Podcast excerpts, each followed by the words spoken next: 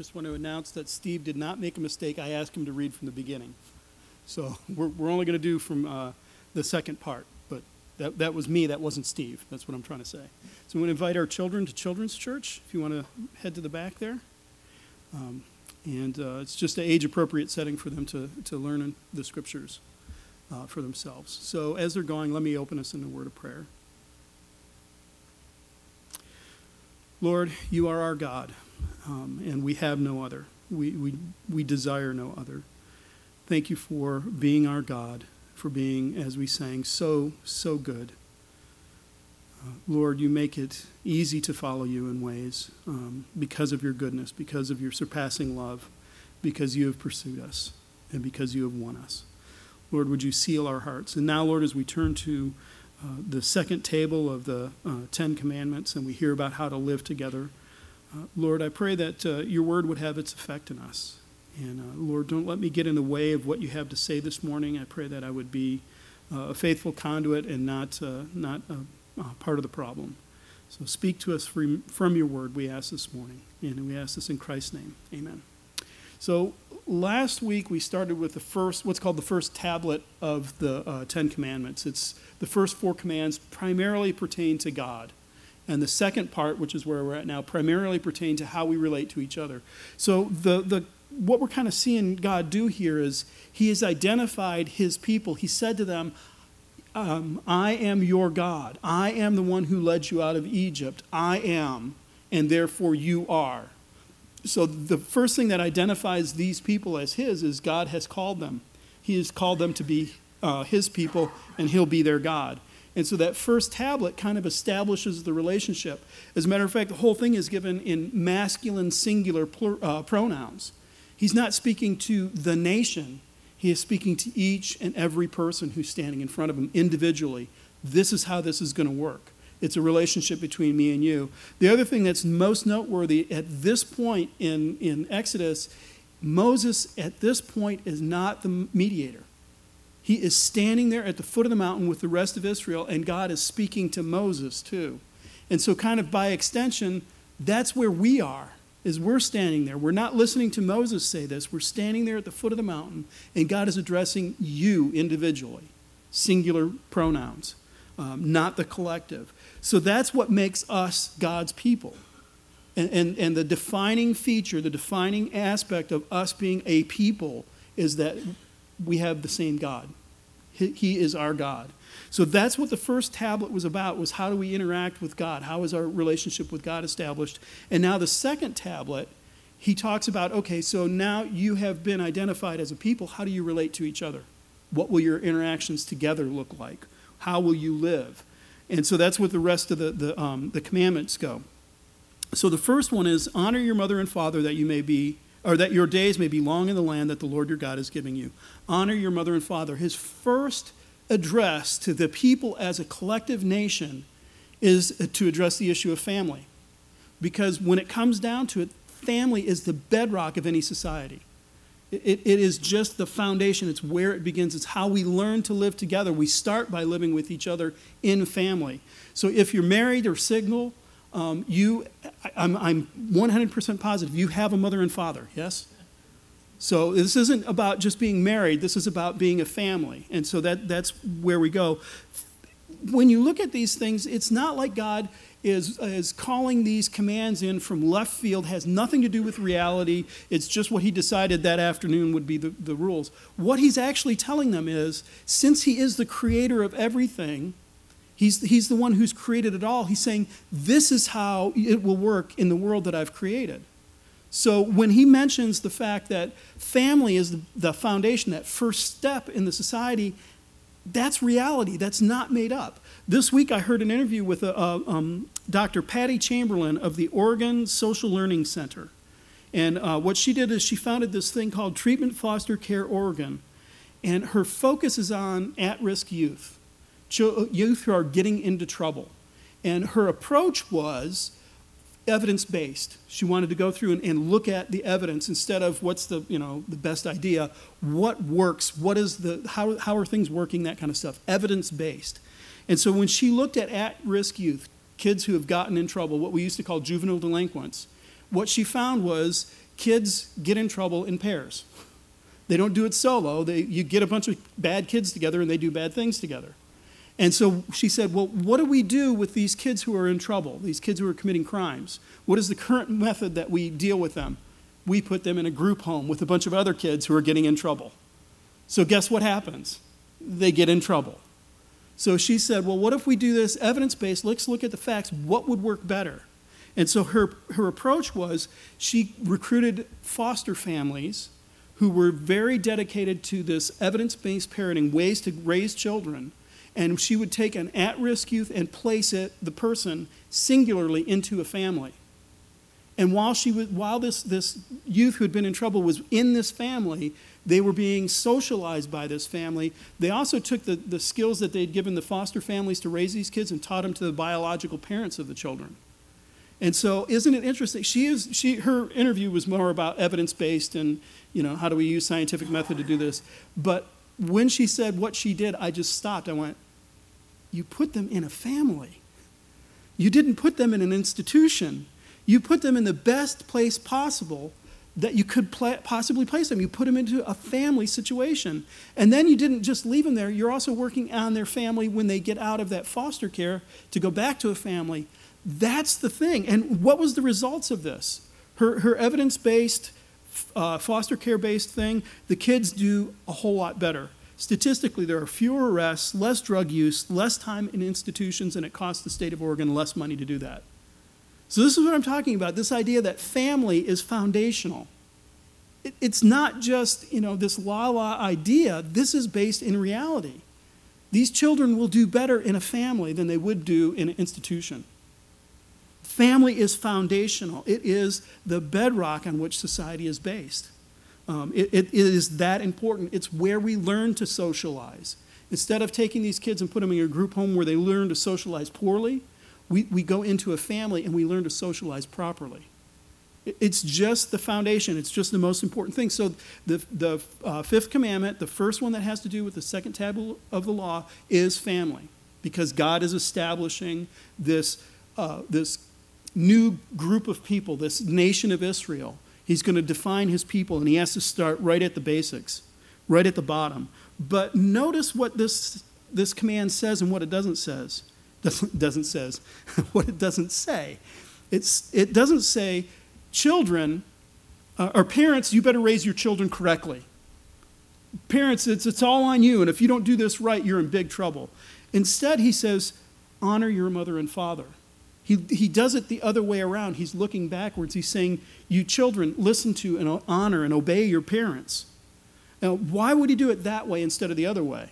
Well, if, the, if everything goes correctly here, if everything works just right, he's given the nation the Ten Commandments, he's about to give them the law, and if they get it, if it connects with them, then you have a generation who is going to be faithful to the Lord and walk in his ways.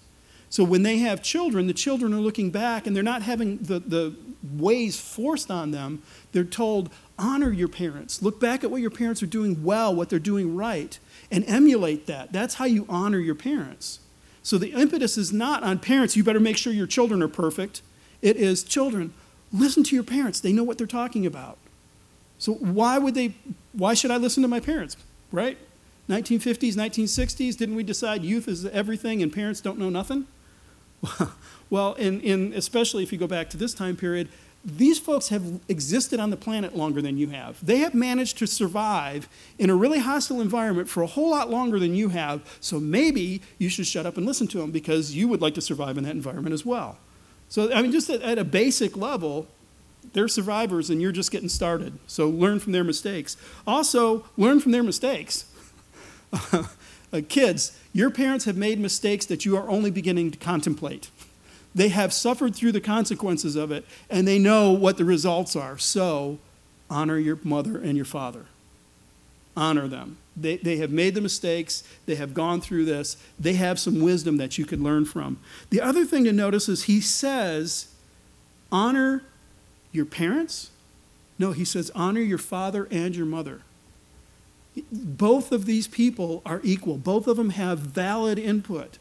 So he doesn't lump them together. He doesn't just say, honor your father. It is honor your father and your mother. Both of these people were involved in your creation. Both of these people have vested interest in your growth. And so you should pay attention and you should honor them. You should, you should listen to what they have to say. So, why does God say you should honor your parents? Is it because, you know, then, then life will go better for you and you'll get the stuff you want? Listen to what he says. This is, this is part of that forming of a nation. He goes on to say, that your days may be long in the land the Lord your God is giving you. So, where is Israel right now? They're at the foot of Mount Sinai. They have just left the house of slavery, Egypt. Where are they going? They're going to the promised land. They're going to the land that God had promised to Abraham. I am going to give you this land as an inheritance forever. This is where you will take root, this is where you will grow. So, his promise is if you honor your parents, when you get to the land that I have given you, you'll stay there. Your days will be long. He's not saying you'll live longer if you listen to your parents. There are plenty of very obedient children who, who die early, unfortunately. But what he is saying is Israel, look, if you guys, when you get to the promised land, if you want to stay in the promised land, you've got to listen to your parents. Parents, you've got to be following what I'm telling you now, and you've got to pass that on. That's, that's the point. Do you remember in the Passover, Exodus 12 and 13, when Moses is giving the detailed instructions, this is what you do on Passover, a very important part of it is when your children ask you, why do we do this? You explain to them this way. There is this heritage to be passed on. And so, what's supposed to be happening is they're supposed to be going into the promised land, living faithfully to Yahweh, and then they will be long on the land. Um, that didn't work, did it? They eventually went into exile. And, and what had happened? Well, one of the things that happened, here's, this is from uh, 2 Kings chapter 8. Listen, listen to what's going on. In the fifth year of Joram, the son of Ahab, king of Israel, when Jehoshaphat was the king of Judah, Jehoram, the son of Jehoshaphat, the king of Judah, began to reign. So, a bunch of names there. Jehoshaphat is the king of Judah, that's the southern tribes. Jehoshaphat was overall a pretty good king, he was pretty faithful. And at a certain point, his son Jehoram took over for him. Jehoshaphat left the throne and um, Jehoram took, took it up. He stepped up. He was 32, year old, 32 years old when he became king, and he reigned eight years in Jerusalem. And he walked in the ways of Israel, as the house of Ahab had done. For the daughter of Ahab was his wife, and he did what was evil in the sight of the Lord. He did not honor his father. He did not honor his mother. His father had established a kingdom, and he was leading in a, in a mostly good way. And instead of honoring his father, he looks to the king of the north and says, No, I'm going to do that. And he did what was evil in the sight of the Lord. He's not the only one, it keeps going.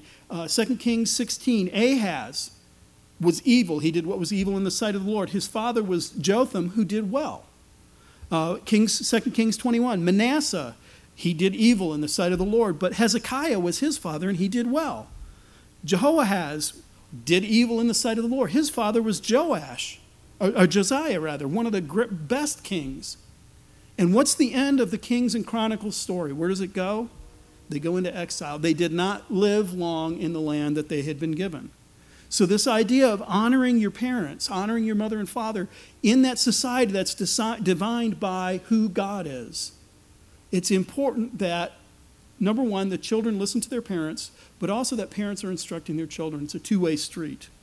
And that's how this society will form. That's how this society will remain rooted and, and grounded in that promise of, I will be your God, you will have no other gods before me.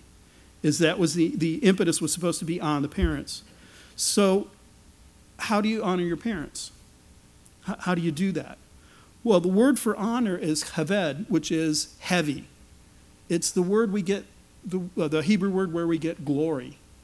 So it's not saying glory your parents, because it's a ver- it's a noun version of it. What it's saying uh, is is to look to your parents and to see them as honorable and worthy and venerable. Now, what happens if you have a parent who's not good? Because the kings kind of went back and forth, didn't they? So, would you honor your parents? Would you honor your mother and father by doing their evil? Well, that would not glorify them. That wouldn't glory them. That would be the opposite of it. So the idea then would be to do what your parents do that's right.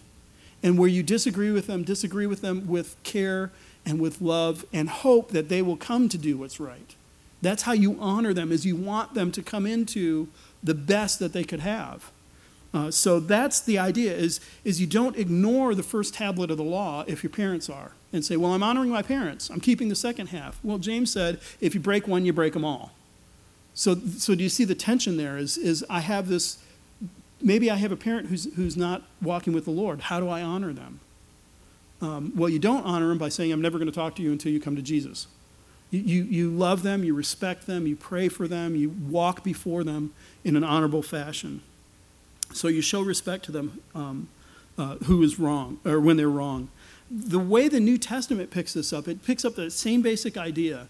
Although we're not promised a chunk of real estate, we're promised the entire stinking world. That's the promise that we get to inherit. Uh, Israel got this little plot of land in the Middle East, we get it all. So when the New Testament looks at this, Ephesians chapter 6, Paul says, Children, obey your parents in the Lord, for this is right. That's more of a quotation of Deuteronomy than it is Exodus on the Ten Commandments, but the, the idea is the same. Obey your parents in the Lord, for this is right. Honor your father and mother. This is the first commandment with a promise. Did you notice that? The other commandments are I am the Lord your God. Don't make any um, uh, graven images. Don't take my name in vain. Obey the Sabbath or observe the Sabbath. This is the first one that says, honor your mother and father because then you'll get this. There's a promise attached. He says, Honor your mother and father. This is the first commandment with a promise, that it may go well with you and you may live long in the land. Fathers, do not provoke your children to anger and bring them up, but bring them up in the discipline and instruction of the Lord. You see, Paul immediately went both directions. Parents or children, you honor your parents. Parents, don't exasperate your children, but bring them up in the admonition of the Lord. That's what the new covenant looks like, and that is the foundation not only of the nation of Israel, but it's our foundation as well. So that, that's, that's our command. So the next commandment is, You shall not murder. Pretty straightforward. Um, the next command after that. So, what does it mean, you shall not murder? Well, if you look at it just as it stands, actually in Hebrew it's two words no murder. Um, it couldn't be simpler, couldn't be more direct. Uh, but what we could do is we could say, well, I have never actually plunged a knife into anybody's heart, therefore I've kept this commandment. Is that fair? Have, has anybody here guilty of murder? Anybody ever stabbed or killed anybody? One of the things is it says, You shall not murder. Now, the King James translated it as, You shall not kill. And one of the commentators pointed out there's a significant difference between the two. You shall not kill means there is no grounds ever to, ex- to kill anybody. But that's not biblical. Because remember the, the, um, the covenant God made with Noah, he said, um, if anybody takes man's or sheds man's blood, by man his blood will be shed. So the, the, the context of Noah's flood was the earth had gotten so bad, people had gotten so rotten, that God wiped them all out except for eight people in an ark and a bunch of animals. But the people had gotten so rotten, violence had gotten so bad. And so after that's over, his command, his only command to them is if anybody kills anybody, they die. So if we say that this is saying you shall not kill, then God's at odds with himself. There is a category of times when people are right to execute somebody else.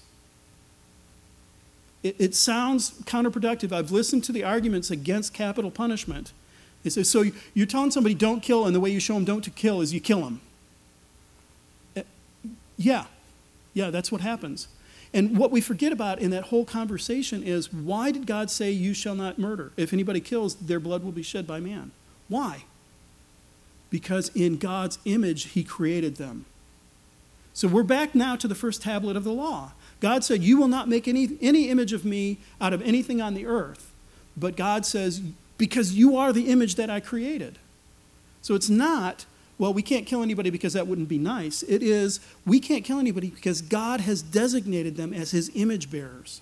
And we are not to tamper with that. We are not to mess with that. So even in the context of this, God said, all right, Moses, what I want you to do is put a perimeter, a, a, perimeter around the mountain, and if anybody crosses that perimeter, stone them or shoot them through with arrows, kill them, even if it's a, a, an animal. So there is a case where capital punishment is warranted. And God's not being a hypocrite by saying, if anybody crosses the line, kill him, or being a hypocrite by saying, I now I want you to go into the land of Canaan and kill everybody. And, and one of the answers people have is, well, he's God, he can do that. Well, that's true. I don't think it's a complete answer. Why does God do that? Why God does remember what I said a couple weeks ago? God, God does stuff on purpose. Why would he say, go into the land and execute these people? He has a reason. In his reason, he told Abraham in his covenant. He said, The sin of the Amorites is not yet full. The, the sin of the Amorites was really bad, but it wasn't filled up to the full measure where God said, I will tolerate no more, and they must be punished. So the idea of not killing is within the parameters of there are times when execution is correct, when it's warranted. And it's not just God being a big bully and deciding to do that. This also brings up the question of Matthew chapter 5, the Sermon on the Mount. Um, there's a couple of things that, that go on with the Sermon on the Mount that I think I need to unpack a little. First of all, um, God or Jesus does quote this law, and he says, "You have heard it said, you shall not murder, but I say to you." And so some people, when they approach the Sermon on the Mount, they say, What's going on here is God, Jesus is saying, That's the end of the old covenant law, and I am now establishing my law. And, and, I don't think that's a good way to handle that. I don't think that really answers what's going on because what did Jesus say? He said, You have heard it said, but I say to you. When t- Satan, in the same book, in Matthew, a couple chapters earlier, when Satan came to tempt him, Satan said, Do this. And Jesus didn't say, You have heard it, ri- you have heard it said. He said, It is written when he's quoting scripture. So then what's going on in Matthew chapter 5? Well, Jesus, early on in Matthew chapter 5, says, Don't think I came to abolish the law. I didn't come to abolish, I came to fulfill it. And then after a little bit, he says, Your righteousness has to exceed that of the scribes and the Pharisees to get into the kingdom of heaven. So, what he's saying is don't think I'm coming here and I'm eradicating law and saying it's all gone. What I'm saying is your righteousness, the, the righteousness of the Pharisees and the scribes is this much, and it's not enough. So, you have heard it said, You shall not murder. But I say to you, if you hate your brother, you're guilty of murder. If you look at your brother and you say, Raca, you fool, you're guilty of murder. See, what he's saying is the Pharisees didn't take it far enough. They had begun to fence in the law and make it manageable. And Jesus says, No, you, you don't understand. You have to understand what I mean. When it says here, you shall not murder, it means you will not take from someone else what is rightfully theirs, their life, their, their dignity. So if you hate somebody, you're guilty of murder. That, that's how he ramps it up. He, he takes it to this really impossible level for them. Don't think I came to abolish the law. That's, that's not what he's doing. He's showing what it should be. Oh, by the way, the, the news gets worse as we go, so just hang on for a minute. So, you shall not murder. The next one he says is, You shall not commit adultery. So, if we're talking about the, the foundation of the society, and it starts with the family, well, there's a degree that we have to trust each other, and so you can't go around murdering people, taking life just because you want to. And also, you shall not commit adultery. If, if you commit adultery, you're beginning to shatter that family. You're beginning to tear that apart. Adultery is an extremely serious matter. It, it's really important. It's so important, it's so foundational that later on in the prophets, God will use adultery to say, This is what my people are doing as they're chasing other gods. As they violated the first commandment, they are now doing this. They are adulterers, they're prostitutes. They go out and spread themselves around. They, as a matter of fact, not only are they prostitutes, they're horrible prostitutes because they pay their suitors. And a prostitute's supposed to get paid by the, the people that come to them. So they're just terrible. That's the picture of adultery. It tears apart a society, it, it ruins the society, it, it breaks it up. So we, we, can't, we can't have the society where we're following God if we're engaged in adultery. It's so bad, if we go back to Matthew 5, what Jesus does is he ties that lust, that, that looking to another woman, you shall not commit adultery. He says, if you look at a woman, you're guilty of it. And he says, it is so bad, it, it is so destructive that you should mutilate yourself if you can't control it. And the reason is, he says, because it's better to go to heaven missing an arm than to go to hell with a full body. So that's one of the ones where he is most clear this will condemn you to hell. That's adultery. That's how he interprets and applies adultery for us. because adultery tears that society apart. The next one is you shall not steal. So this is kind of social media makes this hard. We have the ring, you know, the, the doorbell, ring doorbell, and part of that is is they have a community where people can post things that you know their ring doorbell caught. Um, about 90% is uh, somebody's dog came by. But there's also, you see people doing just some brazenly, like, especially around the holidays, they run up and they grab a box off the, the porch and run, or they walk up and pull the mail out and go through it. And it's, it, it really makes it seem like, wow, this is really horrible. Our nation must be falling apart. Um, it's just captured on video now, is what's going on. We, we can share it on social media. We have to have some degree of trust within a society that we're not going to steal from each other if we plan to keep the society together, if we plan to survive. There has to be some, at least some degree of trust. Now, it varies, and as you get more people compacted into smaller spaces, that gets harder to do. Um, but the idea of stealing would be I didn't earn it, but I'm going to take it. And so this is how Paul applies this don't steal. He says in uh, Ephesians 4 let the thief no longer steal, rather, let him labor doing honest work with his own hands. So if you're a thief, stop it. Get a job. That, that's what he's saying. Why? Why would he say that? Why, why should I do that? Is it just makes me feel better about myself? He says, so that he may have something to share with anyone in need. The exact opposite. You're stealing, you're taking from people, and now he says, stop stealing, get a job, and give away. Give to people in need. That, that's the basis, that's the, the, the application of do not steal is you don't steal because you should be sharing. You should be sharing with other people. The next commandment is you shall not bear false witness against your neighbor. So this one uh, is a little tricky because of the way it's phrased. To bear false witness carries a sense of a legal arrangement. You shall not go into court and lie in the court case about your neighbor. That's what it means to bear false witness. Uh, did you see this person steal that box off that person's porch? Oh, yes, I did, knowing that you didn't. That would be bearing false witness. So, at its basic level, it's be honest in court. But that's not quite enough either, is it? We, we need to have that society where we can trust each other to not steal, but also to not lie about me. So, to lie is to tear somebody else's um, honor, their integrity, who they are, tear that down. And, and for what reason? Well, who knows? It could be any horrible reason. Now, as bad as that all was, it gets worse. The last commandment you shall not covet your neighbor's house. You shall not covet your neighbor's, covet your neighbor's wife, or his male servant, or his female servant, his ox, or his donkey, or anything that is your neighbor's. You shall not covet. And covet means exactly that wrongly desire something that isn't yours. And so when I was reading some of the commentators, the Jewish commentators really struggled with this. This was really a problem. How can God legislate desires? What am I supposed to do? How am I supposed to turn that off? It's just a, a, uh, uh, it's a, a res- desire that wells up in me, and I, I want something. How am I supposed to go click? Nope, not going to do that. I'm not a robot. I can't do that. So the way they kind of resolve it is, is they said, well, what you should do is, is confine your desires to what is actually attainable by you. And, and not be after, you know, like a pauper looking at the princess and going, man, I'd really like her. There's no way in the universe you're going to get a princess, so don't do that. Is that what he said? Confine your desires to only what's reasonable? That's manageable. You could probably accomplish that. No, the problem here is you can't control that. If, if you say, well, what I'm going to do is I have this thing that I desire and I dwell on it. I just, I have pictures on all over my house and I look at it and I think about it and I just, oh, it's so wonderful and I can't wait to have it and I can't have it and I really desire it. That makes the coveting worse, doesn't it? What if you say, well, I'm going to cut it entirely out of my life and I'll never see it? Does that make the coveting any better? Now the desire is not being fulfilled even superficially, and it can actually make the coveting worse.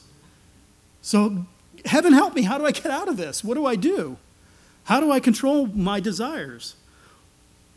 Well, this is a problem. This is a real problem command. And as a matter of fact, this is the one that Jesus used to get his point across that you can't do it. So in Luke 18, a, a young ruler comes to him and says, Good teacher, what must I do to inherit eternal life? What must I do to inherit eternal life? And Jesus says, You know the commandments don't commit adultery, don't murder, don't steal, don't bear false witness, honor your mother and father. Gives him most of the second tablet, doesn't he?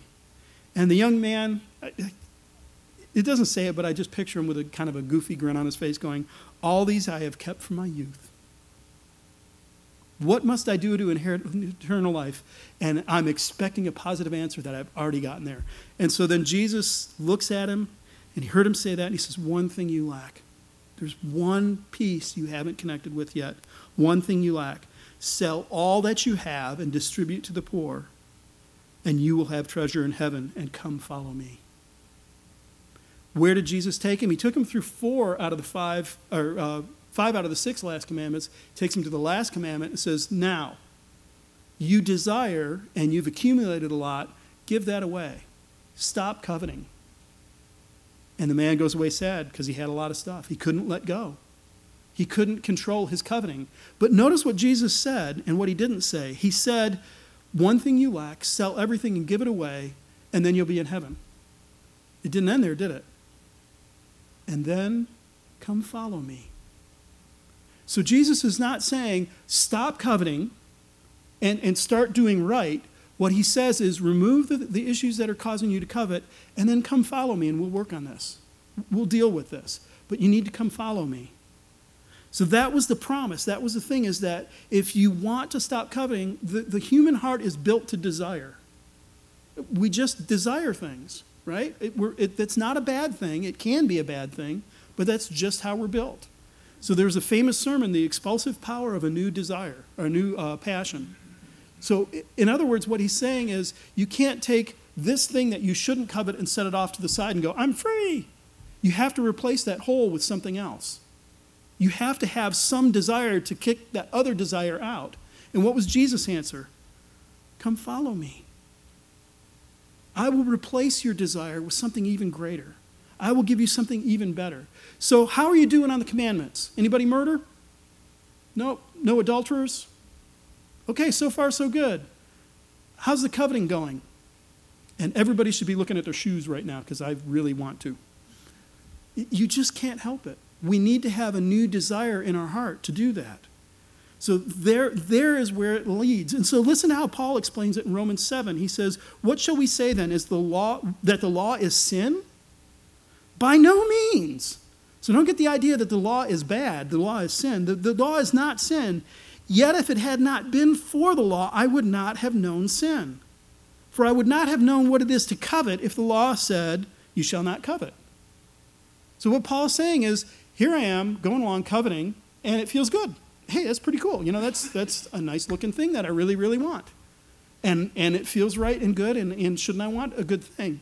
And then all of a sudden the law comes to him and says, Oh, by the way, don't covet. And he goes, Well, now what am I supposed to do? now I know it's wrong to covet, and I covet even more. It's not because there was something wrong with the law, it's something wrong with the human heart. So that last one, that last commandment, is the one that trips us up every time. So, what are we supposed to do about our heart? We can't just flip a switch and, and make it love what's good and right and, and perfect. So, here's how Moses explains it. And this is really the point of the Ten Commandments. When the people saw the thunder and the flashes of lightning and the sound of the trumpet and the mountain smoking, the people were afraid and trembled and stood far off. So remember the context of this. This is not um, um, um, a speaker at McDonald's saying, You shall not covet. This is a mountain standing in front of them, shaking, trembling. This, this is a mountain who's wrapped in smoke. Uh, coming off the top of it is this like kiln like plume of uh, fire and smoke going up because God has come down on this mountain. This mountain is, is racked with thunder and lightning. It's loud, it's noisy. There's a ram's horn sounding, and then this booming, majestic voice says, I am the Lord your God. That's the context this is in. And so Moses at the end here takes us back to that at the beginning, and he reminds us this is what it's like to stand at the foot of the mountain. And the people are terrified. They were afraid and they trembled and they stood far off. So, God, remember you said put a boundary up here where people can't cross? No danger of that. They're, they're two miles back now. They're terrified. So, Moses, they, they go to Moses and they say, look, we can't take this anymore. You speak to us and we'll listen, but don't let God speak or we're going to die. So, this voice that is booming out must have been terrifying, loud, overcoming all that other noise, booming out to them these commandments. And it terrified them. So, what the people recognize, what they know immediately is we can't stand here. We need a mediator. We need somebody to stand between us and God because he's terrifying what, what uh, Charles Spurgeon, a, great preacher from the, the um, late 19th century, said is he said the, the smoke and the, the thunder and the lightning and all that was a picture, it was a promise of coming judgment.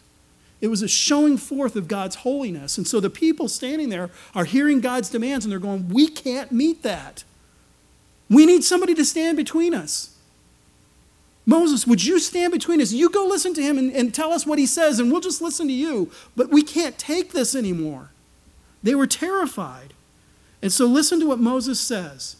He says, Do not fear. Every time an angel shows up, one of the first things they say is, Do not fear. And it's not because they're not fearing already, it's because it's a terrifying sight. So Moses is now beginning to act as mediator. He's now sliding into that mediatory role, and he says, Do not fear. For God has come to test you, that the fear of him may be before you that you may not sin. Do not fear, fear the Lord. So is that contradictory? Is he saying, don't be afraid, but be afraid? What he's saying is, fear the correct thing. The sound, the, the, the epiphany, the, the way that God chose to manifest himself. If you remember when I, when I talked about the last part of chapter 19, I said God can appear in any form he wants. And, and so, why did he choose this form? If you remember, I said that when, when he appeared to Abraham, when he was going to go judge Sodom and Gomorrah, he appeared as a traveler so that Abraham would invite him in and sit down and, and engage him in intercessory prayer. When, when, um, when he appeared to Elijah, he appeared as a still small voice. So he, he's not constrained to appear in some way. Why did he appear this way? And at the time, I don't know if you remember, I said he appeared that way to scare people. He wanted to frighten them. His glory, his majesty, his place, his, his presence was so strong, it was terrifying. And that's why I said that, is because Moses said, Don't fear, don't be afraid of the, the, the epiphany. Instead, fear God. Don't, don't be afraid of the voice that's speaking to you, as terrifying as that is. Fear the one who's speaking. Because it's possible to be afraid of the Ten Commandments. It's possible to get to the, the, the tenth commandment, you shall not covet, realize what a hard time you have with your heart, and go, I'm just sunk, I'm undone. You're fearing the wrong thing at that point. What you need to fear is the God who said it, the God who demands that of you. That's who you need to fear. And so, what happens here is we, like Israel, if we're fearing God, and, and, you know, sometimes when we talk about the fear of the Lord, we say, well, oh, it's awesome respect. It is. But it's also, this is awesome respect because this is the judge. So, like Israel, what we should do at this point is say, Lord, we need a mediator. We are not worthy to stand in your presence to hear you. We know what you demand, and we don't measure up. And so, what God has done in the midst of that is He says, I will send a mediator. I will give you one who will stand between me and you.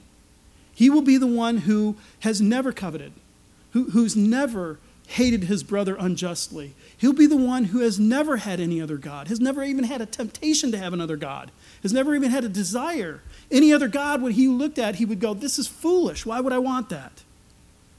He will be the one who will stand between you and I. And that's why when you get to Hebrews, Hebrews says, Look, Moses was a servant in the house. Jesus is the son.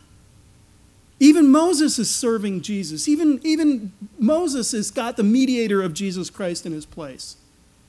So when we come to the end of the Ten Commandments and we look it over and we go, I am undone, hail and amen, you are undone. There is none righteous, no, not one. See, I'm already preaching Romans. But we have a mediator, the man, Jesus Christ, who stands between God and us. That was what they needed. That was what we needed. There, that was the appropriate response for them. And that is the appropriate response for us. So he, Moses says, Do not fear, for God has come to test you. God had come to test them a couple of other times. He tested them at, at um, um Marah, the bitter waters. He tested them when he gave them the manna because he said it's not going to be on the seventh day. He's testing you to see if you'll trust him on the seventh day. So, this testing is not God finding out are they good enough. The, the testing is God showing them where is your heart at, what's going on. So, even here, he comes to test them so that they may fear him with the end result that you may not sin. Don't fear the commands, don't fear the mountain, fear the God who's given you the commands. And that will lead you away from sin. So the people stood far off. They, they were way far away from that boundary marker. They stood far off while Moses drew near to the thick darkness where God was. We always think of the mountain being bright lights. It was thick darkness. Why was it thick darkness? So that they couldn't see God's glory, so they couldn't behold that. They could see the manifestation of it, the swirling clouds around it. But God dwells sometimes in darkness. Now, in the New Testament, I know John says, For in him there is no darkness. He's using it in a different way be careful to not assume that there are biblical codes where words are used the same way throughout the entire Bible. It, it, they're used in different ways at different times. Context is king. What does it say? So this is saying that God is in darkness to, shide, to hide himself from the people, but he's not completely cut off, is he? Moses goes up and penetrates the darkness and stands before this God. And now, what will come next, what will come in the rest of this, even the end of chapter 20, will be the law. And so, what we'll do next week is we'll begin to sum up that idea of how does the Christian relate to the law? What do we do with the law? We'll, we won't go through all the laws that are there, but we'll talk through how does that relate. And, and that's where we'll be next. So, the Ten Commandments, as I said, are almost law. They're kind of like law, but they seem to be distinct, stand off as separate from the rest of the law that Moses will give. And so, that's what we'll look at next week. We'll pack, pick through the, the law of God and say, what are we supposed to do with that? Do we just ignore it because we're in the new covenant? Are we supposed to keep it? There's, there are Christians who answers all over the place on this. And then, like I promised, we'll go do Romans so that we can understand it from a biblical, biblical perspective. So we'll get it right uh, eventually. let's, let's close now in prayer. Lord, thank you for the 10 words, for the 10 commandments, for making it clear um, making it abundantly clear to us that this is what you define as right and you define as wrong. And Lord, the, some of this is not new. I'm sure that people knew it was always wrong to murder. I'm sure that people always felt it was wrong to, to uh, lie, to bear false witness. But Lord, you've brought them together and you've put them in a context that says those things are wrong because I am the Lord your God. You shall have no other God before me. And so, Lord, as we approach these things, as we look at these, as we contemplate what's going on um, in, in your commands, and we see deep in our heart our struggle, Lord, I pray that you would increase in us a fear of the Lord